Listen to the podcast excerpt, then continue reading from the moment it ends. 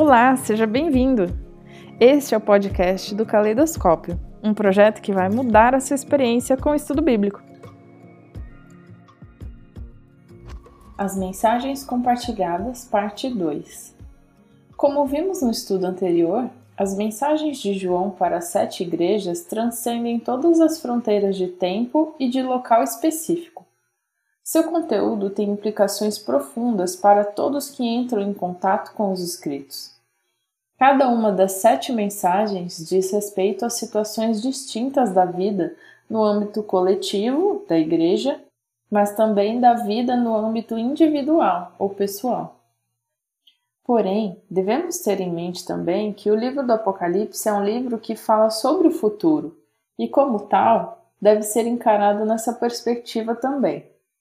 As mensagens de um profeta se relacionam primeiramente com o passado, com o imediato presente e, consequentemente, possuem interferências também com o futuro que está além do profeta. Da mesma forma, acontece aqui com a carta para as sete igrejas. O entendimento de alguns estudiosos é que as sete mensagens de Apocalipse 2 e 3 são profecias referentes a sete períodos da história cristã. Vamos ver cada um deles. Éfeso tem como característica o abandono do primeiro amor e representa o primeiro século da era cristã.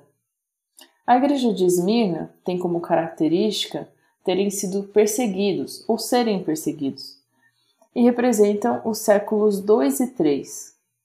A Igreja de Pérgamo tem como característica seguir ensinamentos errôneos e representam, no momento histórico, os séculos 4 e 5.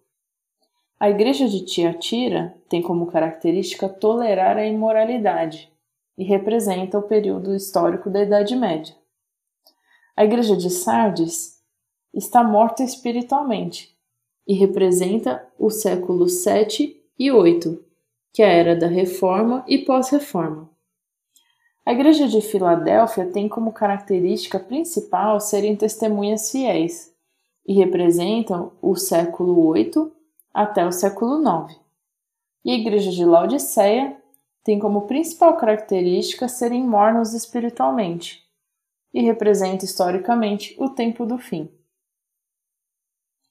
Philip Schaff, um dos maiores historiadores da Igreja Cristã, descreve uma visão no mínimo interessante da história da Igreja. Ele pontua sete períodos principais: 1. Um, o período apostólico. 2. Um período de angústia e perseguição. 3. Um período de compromisso e união da Igreja com o Estado. 4. Um período medieval. 5. Um período da Reforma. 6. O período da ortodoxia protestante, onde a doutrina mostrou-se mais importante que a prática. E, por fim, um período de infidelidade e missão mundial.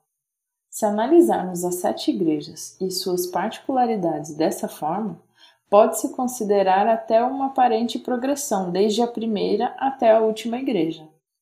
Horman afirma que existe na ordem em que essas sete igrejas são abordadas uma indicação de tendência de desenvolvimento que a Igreja no mundo seguirá.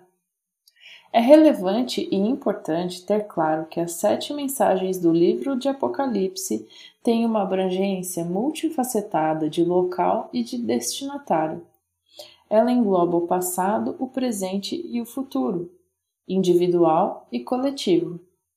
O destino dessas mensagens alcança a todos, em todas as eras. O imperativo contido nessa carta é incontestável.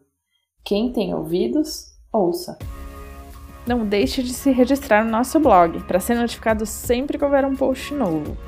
Faça seu registro no www.ocaleidoscopio.com.br. Siga também o nosso perfil no Instagram, arroba e não deixe de compartilhar nosso conteúdo. Fique com Deus e até o próximo estudo.